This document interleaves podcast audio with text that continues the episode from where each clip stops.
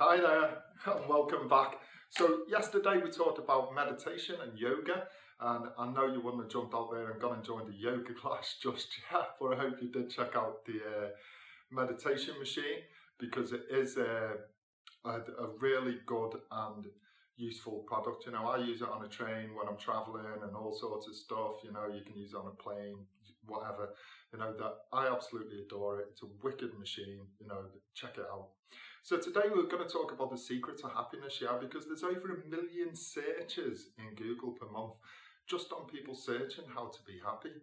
And, you know, and use an example again, yeah, when I was a kid, we used to go and see my grandma. Now, my grandma had a really, really tough time, you know. She worked hard. She was working in the morning when my granddad was at home, uh, scrubbing floors in the marketplace, fishy marketplace, oh, God.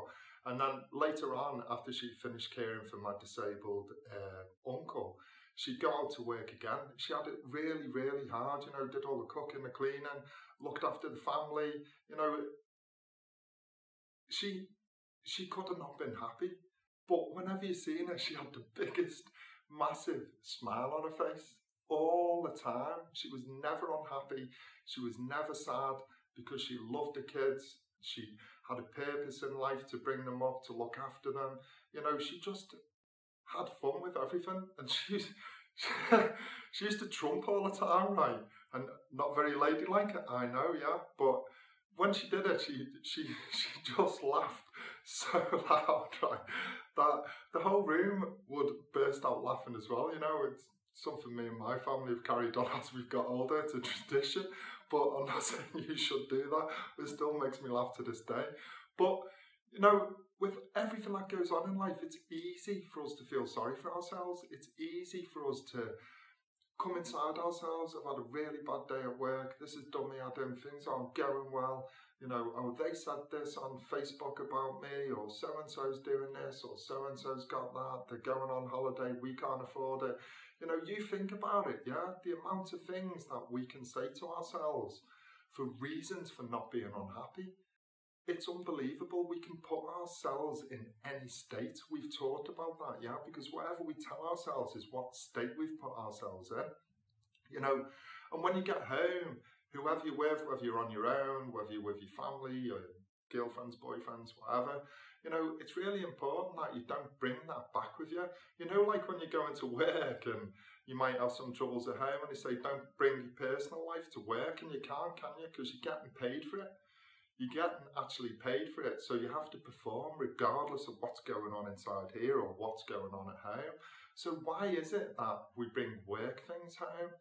And I was unlucky enough with my first wife that I actually got her a job working with me. Oh my God, all that ever happened was you would... talking about work consistently, in work, out of work. It was just work, work, work, work, work. Do you know what I mean?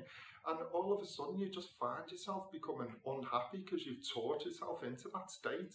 But what happens if you just decide, your decision, your mind, you control it, to wake up feeling happy, to not give a damn about whether you've had a bad day or not? We have bad days, we have bad weeks, we have bad months, we even have bad years, do you know what I mean? But there's a saving grace that we know that things will get better, things will improve, things will, you know, get better if we're positive and we think about things in a positive nature.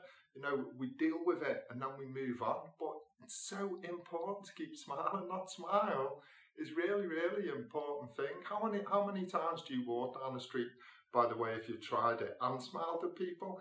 Do you see how many people are naturally smiling every single day? Not many, because they're all struggling with the, oh my God, I'm not happy, you know, this is going wrong, what am I going to do about this? I haven't got a new dress for the prom, or whatever it is that's doing your head in.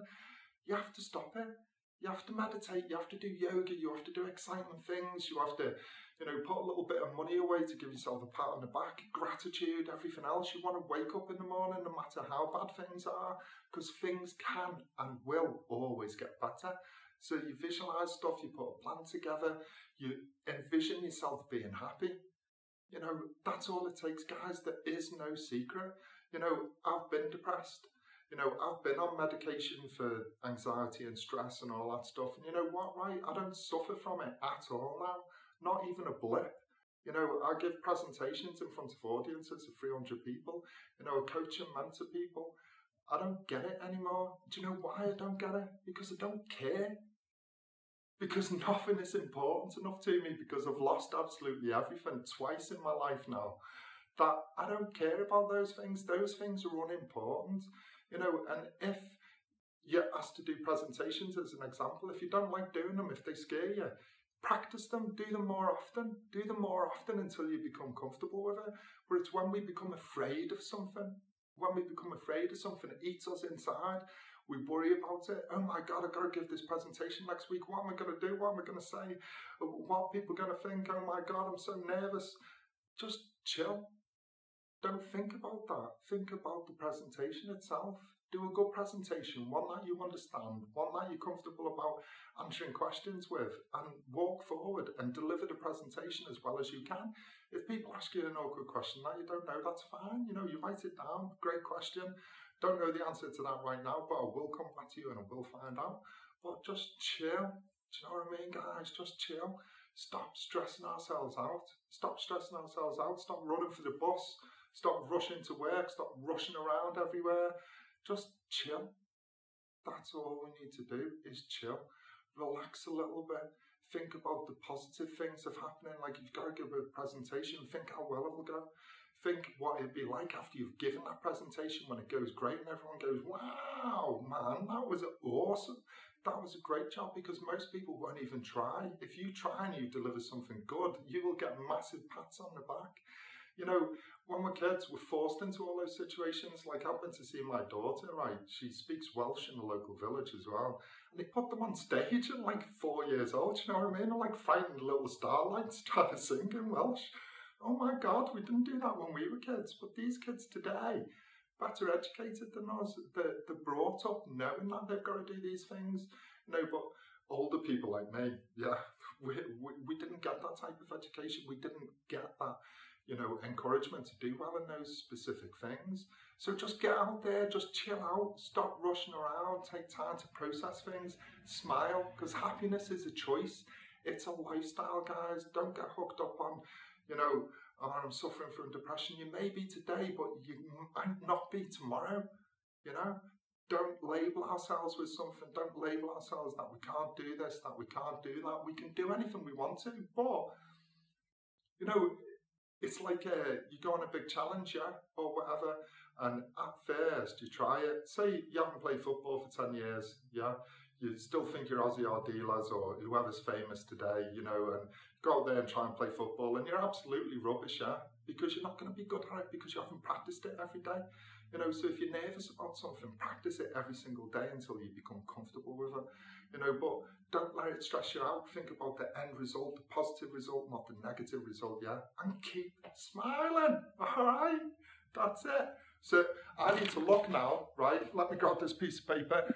What's our next video? Because I wrote them all down because it is a sixty-day program. Okay, so tomorrow's video is going to be why society has changed and what you need to do to adapt and gain a competitive advantage. Sounds a bit mystical, doesn't it? But it is a, a good thing, and it will highlight to you, you know, how you can keep smiling as well. So look, hope you're enjoying yourselves, guys. I hope you're being good. I hope you are, you know, feeling better about yourselves. And I'll see you in tomorrow's video. Take care. Bye-bye now.